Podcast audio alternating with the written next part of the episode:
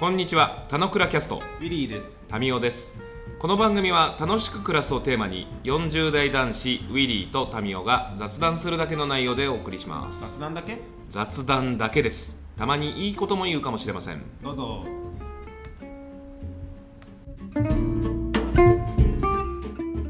まあ、なんで、あんま儲かんないけど、解決した方がいいことに、えー、なんかど、どうやったら向き合えるかなとか。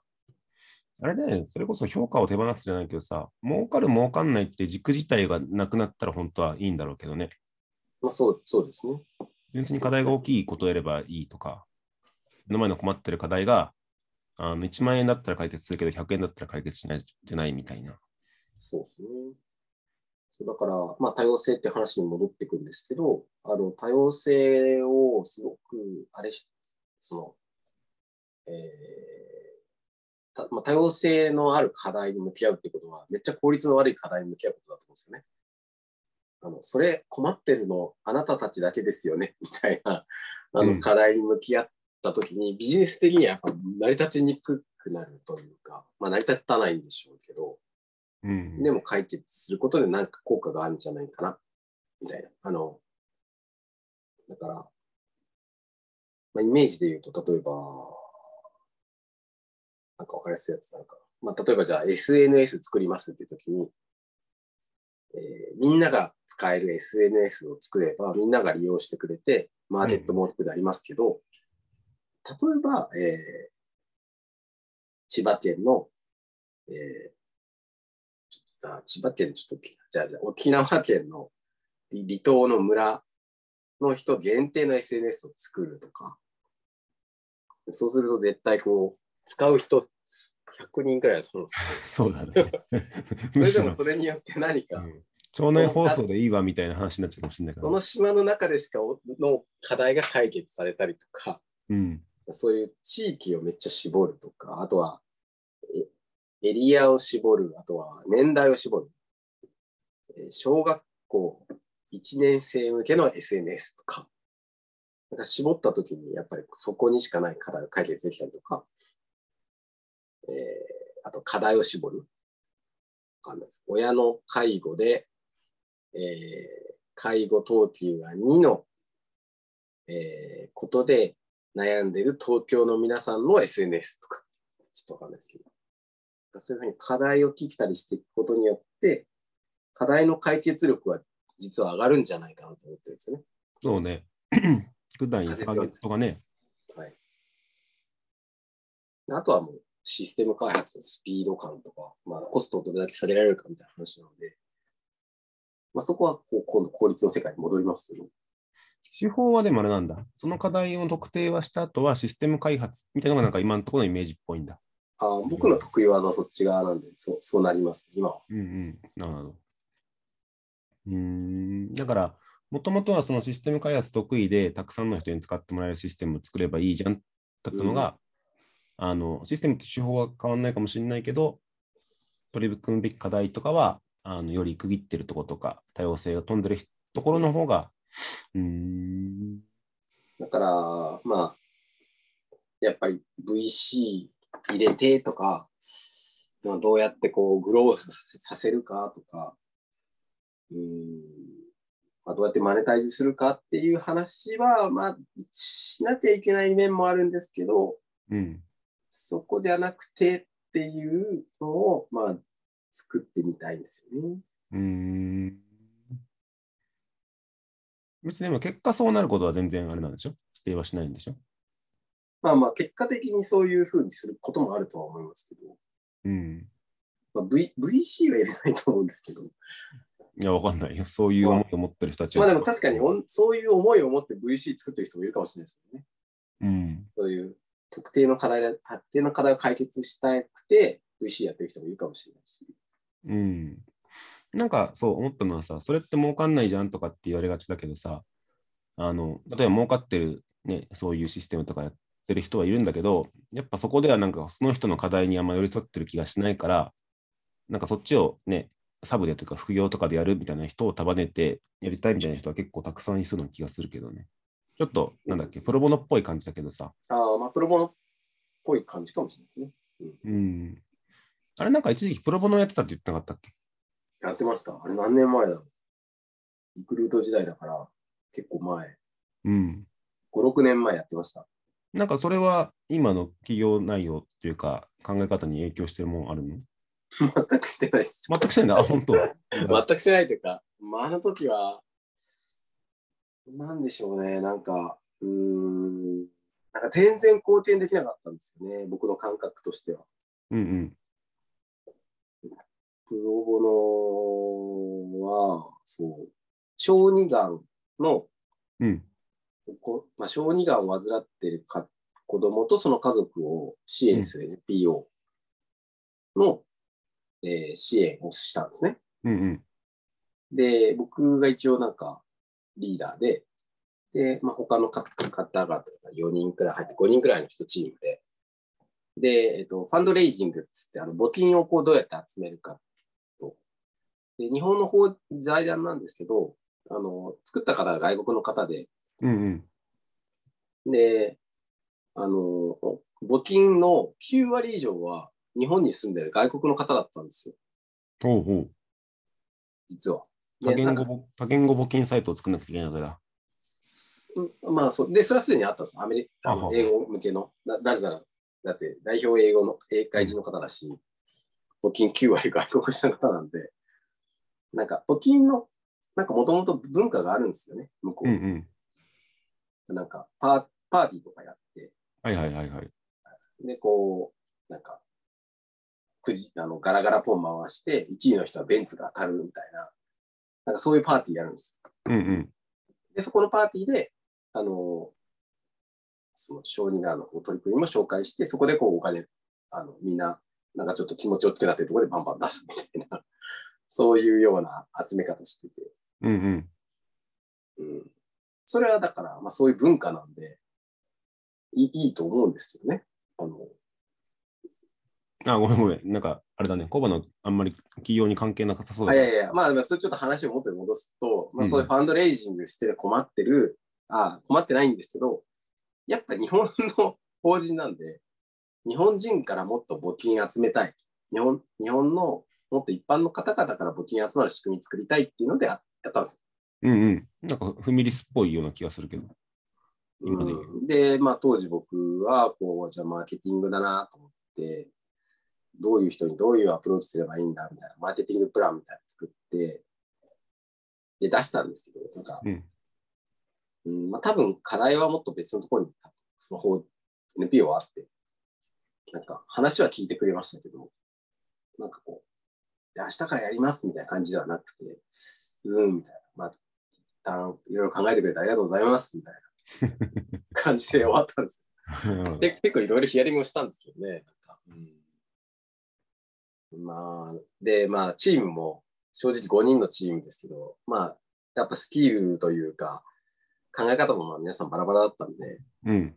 なんかああるあるですけど、本当前日の夜に僕が、僕が学びますみたいな感じで一人でバーって作っちゃって、どっかで聞いたことある話だ。なんかこう、チームとしてもなんかこう、うーん、なんか不完全燃焼で、みたいな感じだったんですね。だからすごい難しかったなと思ってて、うんまあ、ちょっとすみません、話が変わっちゃいましたけど、でも NPO の支援とかすごい難しかった記憶はあります。うん。いや、なんかそうそう。冒頭のさ、そのマネタイズとか資本主義じゃなくてさ、でも困ってる人の課題を取り組んでるところどっかって分かりやすいのって NPO だと思ったのね。だからそれと今回の企業の差って何なのかなっていうふうに思ってちょっとあえて聞いてみたんだけど。あそうですね。まあでも、まあ、ほ本当はやっぱ株式会社でしてる以上なんですけど、その持続可能性なんじゃないかなと思いますね。うんうん。うん。完全マネタイズやっぱ捨てちゃいけないってことで本当はね。まあそうだと思いますね。NPO のほとんどはやっぱり持続可能性が低いところが多くて、そういうこう、やりたいっていうすごく強強いリーダーシップを持った人がボンって作ってるケースが多いので、その人がいなくなったらなくなっちゃうし、うん。うーん、まあ、そこに集まる人たちも割とスキルが、えーばらつきがあるというか、まあ、んもっと、もっと現実的に言うと低いことが多いので、お重い優先で入ってるから。で、特にその、えーまあ、お金の契約もないので、雇用契約があるわけでもないので、なんか上下関係もないんですよね。そうだよね。いつまで何とかしてくださいとかも多分あんまないんだよ、きっとね。ないんですよ。だから、こう、こう、決まり事も実は決めにくくて、はあはあの、ね、会社なら社長がこれをやりますって言えばみんな従うんでしょうけど、実はそうでもない。うん。そういう、なんか持続可能性の難しさみたいなのも感じた、感じましたね、それが。まあ今回、株式会社フミリスを作って会社の形をやってますけど、別にもしかしたら5年後、10年後は形変わってるかもしれないですよね。うん言う通り NPO になってるかもしれないですけど。なんかそう、パブリックであるべきだみたいな話とさ、で別にそれは株式会社じゃなくても NPO かもしれないしさ。うんうんうーん。まあでも、会社とお付き合いするときは NPO なんかお付き合いしにくそうなんで、うん会社がいいかなぐらいですかね。あとは、なるほどまあ、そんな感じです。なので、ちょっと本当雑談でこうわらわら話しましたけれども、まあ、多様性みたいなことをすごいテーマにしたときに、どこまでできるかなっていうのが今回のチャレンジですね。多様性、そうね、多様性かつ、その中に含まれてるのは効率性を手放してるみたいな感じもあるからね。そうなんですよ。だから、まあ、そうなんですよね。まあ、とはいえも、なんかある程度儲けないとし死んじゃうしなとか あのうん。思ったり、まあ、あとは別にお金の問題ではないんですけど、なんか、やっぱ自分の中にこう強く、そのお金を稼ぐこと自体が別に悪いことでは全然ないと思ってるところもあって、もちろん。えーですよね、こう、やっぱありがとうの、ありがとうの量がお金であるというふうに、その、強く信じて仕事してきてるから、あの、まあ、お金は、お金のその流通の量は、ある意味社会に与えてるインパクトの形でもあるので、まあ、それも気になる、気になるというか、やってみたい気持ちももちろんあります。うん。なんかだからやっぱそうね、多様性で最初の入り口は一つ一つの課題でいいかもしれないけど、実はね、裏を 見てみると結構共通して同じような課題を持ってる人がいて、影響が広がるとかはやっぱ目指したいのかもしれないね。そうですね。なんか、やっぱり一人一人の課題解決してたら、届く範囲ちっちゃいですからね。うん、それだけで終わっちゃったらねレ。バレッジは仕掛けたい気持ちはめっちゃあります。うん。なんか、なんか統合しなくちゃいけないね、その辺のやつ。そうですね。そうなんですようん。でも課題の付けどころをこうみんなが解決するものって作るとうまくいかないうんのは分かってるとかいう気持ちとか。面白い、面白い。そうですよね。だから、あんまりでもなんかこの、この感覚で、なんか、まあ、共感みんなしてくれるんですけど、こう解決策がなかったりとか、うんうん。うん。まあ、なんで今ちょっと勉強中です。勉強中？それは文字通り勉強中？それとも考えることをしてるって感じ？ああ、まあ、両方ですね。考えると、なんかいろいろこう、とはいえ別に、こう、僕一人でやってるわけじゃないと思う。あの、うん、なと例えばこうこういうのとか、うんうん。アフターデジタルとアフターデジタルがあるんでしょアフターデジタル好きなんですよ。うーん。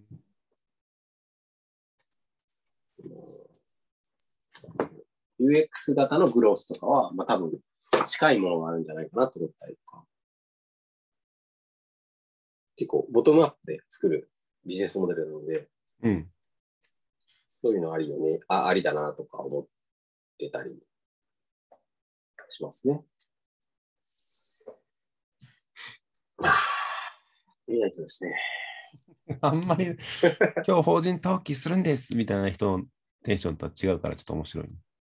ああ、そうですね。僕も想像してたのと違いましたね。う。うん今朝になったらどういう気持ちで迎えるかと思ったら、なんですかね。なんか、鼻息荒くこう、今日設立、みたいな感じうん。かなって思ってたんですよ。全然違いますね。えなんかでも、あれだね、事箱業計画とかもかか書いてないんですよ、まだ。ああいい、いいんじゃない？なんか箱を作ってから考えるパターン、川口さん流みたいなパターンだね。そうですね。なんか計画なければこう動かないから、なんか計画も作らなきゃなと思ってるんですけど、うん、なんかね逆効果もありますからね。ああ、そうそう、決まったことしかやんなくなっちゃうから。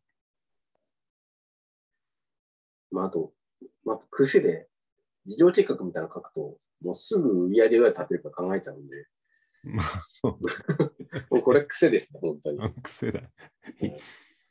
そこがそうだね。まだ、というか、手放せない。手放せないですね。もうすぐ、すぐこう、これってどうやって儲かるのかなとかうん。思っちゃいますね。思っちゃう。なんかそういう目で全てを見てしまう自分をちょっとね、戒めたい。そうですね。うん。今しめ、そうですね。今しめたいですね。でも、まあ持続可能性じゃないってことですからね。儲からないということはね。うん。いや、いや短期で儲かるとかは、それも持続可能性じゃないんだけど、うん。結構世のビジネススキームは短期で儲かったりとかさ、どっかちょっと、なんていうの？情報非対性非対称性を使って、ね、なんか一部の人に損させて一部の人が得してるみたいな感じの金儲け良くないと思うんだけど、なんか、例えばね、旅館とかであんま効率が良くない、その配膳とかしてて、うん20人ぐらいしかご飯食べてくれなくて、これってどうやって生活してるんだろうとかって思っちゃうのって、すごい、まあ、強みかもしれないけど、良くない癖なんだよね。くないのか、よどうなんですかね？今、言われてみて気づいたりとか、よくなくもなくもない気がしてきましたけどね。うん、まあでもまあまあまあ、そればっかりやるのはよくないですね。間違いない。そう。うん。とか、寄付とかもさ、あのーそれこそ寄付の仕組みとかで、もちろん、金額の高じゃないと思うんだけど、例えばその小学生とかが小学生の寄付やりますとかってやって、全員にバーってやって、すげえ時間かけてやって2500円でしたみたいなのに対してさ、一方はさ、あの寄付やりますってやったらバンバン千円札が入ってきてさ、その翌日からさ、あ、寄付ってこうやればいいんだ。人、お金集めるためには、お金持ってる人にアプローチしよう。じゃあ寄付目標10万円とかになるとかってさ、すねすごいちょっと変な感じするじゃない。そうですね。なんかその辺のね、え僕、それを一瞬垣間見ましたよ、昨日は。そうだよね。大丈夫かなみたいな。この子たち、ちょっと今日の出来事で何か変わらしないかってちょっと思っちゃっうん。まあ、その辺 はちょっとああれだけど。うーん、でもなんか、あれだね、いいいいんじゃないの？コッシーが、その、俺はよく理解できたつもりで言うんだけど、大切にしたいこととか、あの、授業内容が逆に決まってないとかは、なんか、おいおい決めれば、あ、そう、大切にことがしたいことが決まってて、コンセプトも決まってて、あとはどう生きていくか、どう授業にするかとかはあるんだけど、うん、なんか、うまあ、シンプルに感想で言うと、羨ましいですよ、そうやって決められたことは。おーありがとうございます。うん。まあ、確かに決めの問題ですもんね。これ、僕も決め、なんで決められたんだろうな。ちょっと理由わかんないですけど。うん。うん、まあなんかでも、うん。きっかけがあった、あったんですね、ね。あの、僕はききっかけを言語化できないですね。ななんかあったんでしょうーん。いつぐらいに決めたの？法人にしようって。今年になってから？う。ああ、いや、でもずっと作ろうとは思ってたんですけど、なんか作る必要を感じてなかったんですよね。うん。で、なんで作ろうと思ったかというと、まあまあ、なんか宣言とかに近いかもしれないですね。うーん。これ箱作るし、やるぞ。まあ、あと、どうしても個人事業主だとあくまでなんかこう、自分の趣味みたいな感覚になっちゃうので、そうじゃなくて、この、この取り組みを、こう、一つの、まあ、法人格作るので、あの、別に趣味で終わらせないっていう、あれですかね。宣言ですね。宣言。だから、さっき言った住所は、個人の自宅じゃ嫌だったんですよね。うん。個人事業主じゃないからと。そう。まあ、住住所バレたくない問題もあるんですよ。うんまあ、調べたら、どうせ登記簿謄本をちゃんと取り寄せれば住所がバレるってことが分かったので。うん、まあ、そんなのよく考えたらそうです。でも名刺にね、銀座の住所が書いてあるわけですから。そうそうそうそうそう。まあ、これから住所なんて全く意味ないなと思いますけどね。住名刺が所も、住所も名刺もね、結構賞味期限的には近いよね。そうです名刺作ってないですもんね。おお。ハンコは作らないといけないから作りましたけど、ね、うん。法人ハンコ。文字のハンコいやーまあだから、形を、本当作るだけは別に簡単なことですね。あとは何やるかを決めるのが大変でした。なんかそうだね。法人作るって聞いてもう今楽しいのっていうのがなんかそんなシンプルに言える問題じゃないんだね。そう、そうですね。あとはなんかちょっと次、次のアクションどうしようかな。そうだ。箱を作っただけではなかなかね、そうそうそう。仕事は増えないしね。でもなんかいろんな人にこうやって作ってこんな思いでとか、こんなことを考えてるという話をしてると、うんうん。あの、なんか人を紹介してくれたりとか、うんうん。なんか一緒にやろうよって言ってくれたりとか、あの、なんかそれこそ案件をつないでくれたりとか、実はし始めてえか、そういう感じで事業ってスタートするんだなって最近感じているところですー、。なんかえ確かに営業活動しようってモードじゃなくてさ、こういうことを始めたんでよろしくお願いしますみたいな人を、いろんな人に挨拶するとかいいんじゃないの？うん、なんかそそうですね。だから、まあ昨日、ね、こうちょっと、あの、フィールドワークで、うん。企業前なのにこんな旅行行ってていいのかなくらいに思っちょっと思ってましたけど、うんいや逆にあれは素晴らしい営業活動につながったなと思ってるところがあります。あのな何人何人かがこうあ、こういうのあるよとか教えてくれたりとかして、うん。うんうん。すごいきっかけになったりしました。そういう意味で言うとあれだね、箱を作ってこう自己紹介が変わったりするとっていうのはあるかもしれないね。ですね。うーん。あそう、そうかもしれないです。だから、やっぱ箱があるだけで、それを伝える必要が出てきたりとか、うんうん。まあ、あとは、やっぱり箱があると入りやすいですからね。うん。入りやすい。受け止めやすいですからね。うんうん。確かに同じようなことをやってても、そういうので個人的に活動してるんですって言われても、あ、そうかみたいな感じがしちゃうけど。そうですよね。個人的に活動してますって言われてもって感じですけど。うーん。それはなんかあれだね、学びっぽい気がするね。ですね。あとはこう、これからなんか、いろいろあると思うんですよね。こう人間関係で悩んだりとか、まあ、それこそこの授業をやるのかみたいな、あの、多分こう僕のあるあるパターンですけど、手広げすぎて多分またパンパンになると思うんですよ。うん。その時にどうやってやるものとやらないものを決めるかとか、そうね。やらしいけど、やっぱ優先順位というか、時間は有限になってくるからね。そうなんですよね。なんか、やっぱり一個決めてるのは、この会社の事業によって自分自身が、自分自身を自己犠牲してまでやらないって決めてるんですよね。うん、うん。それは法人と個人を分けたらいいことかもしれないね。まあ、それもあります。そうそうですね。まあ、あとは、うん、まあ、いや、やっぱやっちゃいがちじゃないですか。自己犠牲して、あの、昼夜も惜しんで、寝る間も惜しみ、うん。えー成成果というか、まあ、なんとかやっていくみたいな。でそれは、自分の中の多様性を殺しちゃってるので、あの、やらないって決めるそうね。いうのはあるかな。でもそれがこう、なんか全力出してない感とのジレンマとかもあります。うんこの辺はちょっともうちょっと科学する必要はあるんですけど。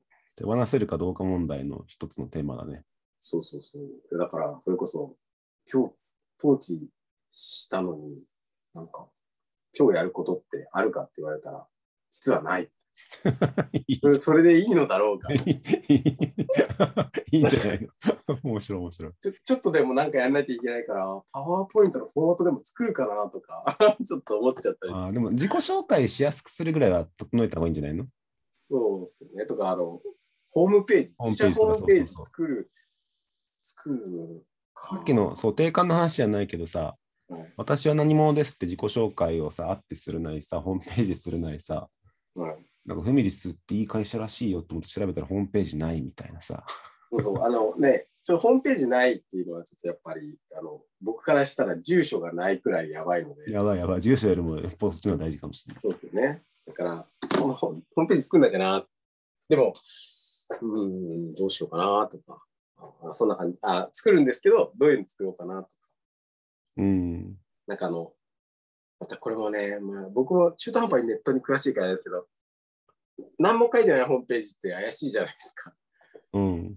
どうしようと思って。なんか代表者挨拶とか書く気もない。あ思いは書くんですう。ん、思いを書いて。思いは書くけど、白黒の写真でこうやって腕組んで、こう、うんなん。か、私が代表取締役ですみたいなつもりもないね。みたいな まあそうね。ホームページはそうかもね。早めにあるといいかもしれないね。それこそね、箱というか問い合わせ先の箱にもなるからね。そうそうそう。とか、ね。そうなんですよ。結局、ホームページ見ますもんね。僕も見ますもんね。見る。新しい人に会って株式会社なんとかって書いてあったら検索しますもん。うんその場で話しててなって、あれ？出てこないんですけど、え、カタカナですか？ひらがなですか？みたいな。そう なんかそれをあれじゃないの？やんなくちゃいけないモードじゃなくて楽しくできるようになると、ああ、まあそうですね。このね、創業しての数日間が楽しくなる気がするけどね。そうそううーん。まあはいみたいみたいなのが最近ですね。はいあとは、あとはまあ暇そうに見えますけども、あの個人事業主で受けてる業務委託の仕事は、うんあの一方で継続しちゃってるので、まだうんうん。やめれてないと。なので、もう今、話してる間にも、スラックにこう、タタタッって こう、うんどんどんメンションが溜まってってて、わーってなってます。俺スラックのメンション嫌いなんだよね。ああ、わかります。うん。なんかそのね、小林さんがもう画面を見る顔がピュッて変わるから、多分、全然ナラティブにならんみたいな。まあでもあれじゃないの？余白を作るって意味においては、ね、多分生活の中でもあるけどさ、生活とのバランスもあるけどさ、いかにそうやって時間を作って何もしない時間とか、ホームページを作る時間を作るとかをしないと、ねっていうのがあるけど。そうですね。はい。だいたい1時間ぐらいだね、これで。はい、これで大体2本くらいですか？これで2本ぐらい。らい。30分2本ぐらい。30分2本ぐらいっていうか、民に言っていつも言われるやつだけど。俺のリスナーは多分自分ですね。こう今日の番、今日の収録はすげえ後で聞き返すことになるな。うん、でもなんかあれじゃないの？あんまそういうさ、内面出せる、あ、それ別に他の人も含めてさ、はい俺もじゃあ起業しようってなったら、こういうネタってあんま知らないからさ、うん、なんか、法人登記の日ってそんなワクワクっていうか、わかりやすいもんじゃないんだっていうのもちょっと思ったな。よく、よくあいや、ハウは分かりやすいです。あ、じゃあ、法人登記ってこうなって、法人登記のその望む気持ちみたいのが、うん。なるほどと思って。そうですね。なんかこう、儲けるぞ、ワクワクみたいな感じではないものもあるんだな、みたいな。いうものもあるっていうのは、その選択肢もその多様性じゃない？そうですね。うん、それは感じられたのは良かったなっていうのがあるけど。まあそうね、楽しさの多様性、ん楽しさっていうのも究極ね、別に金儲けが楽しいとかじゃなくてさ、なんか他の人から全く評価もね、認知もされないけどさ、すんげえわけわかんないニッチな趣味とかやっててさ、それ楽しいって言ってる人がいたら、それでね、私は OK、あなたは OK でいいわけだもんね。全くその通りですね。うん。だからその観点でいくと、あれだね、多様性において楽しさを語る、ん？違う、多様性という軸において企業を登記します。で、それは法人、うん、そうね。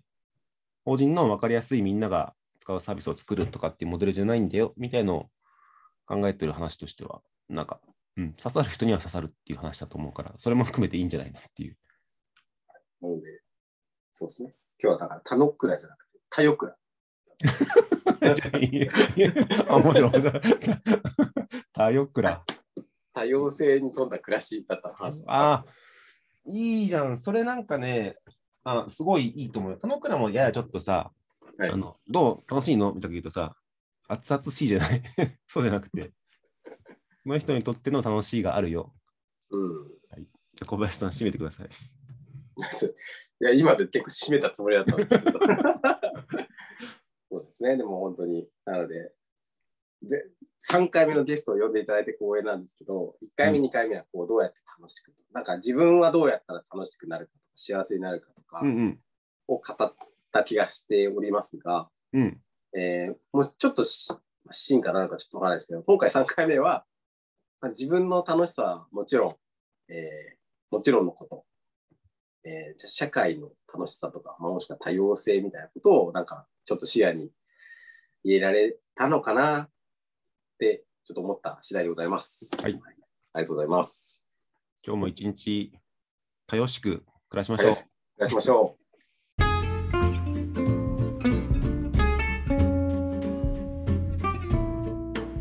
今日も雑談にお付き合いいただきありがとうございました。雑談って楽しいですよね。今日も楽しく暮らしましょう。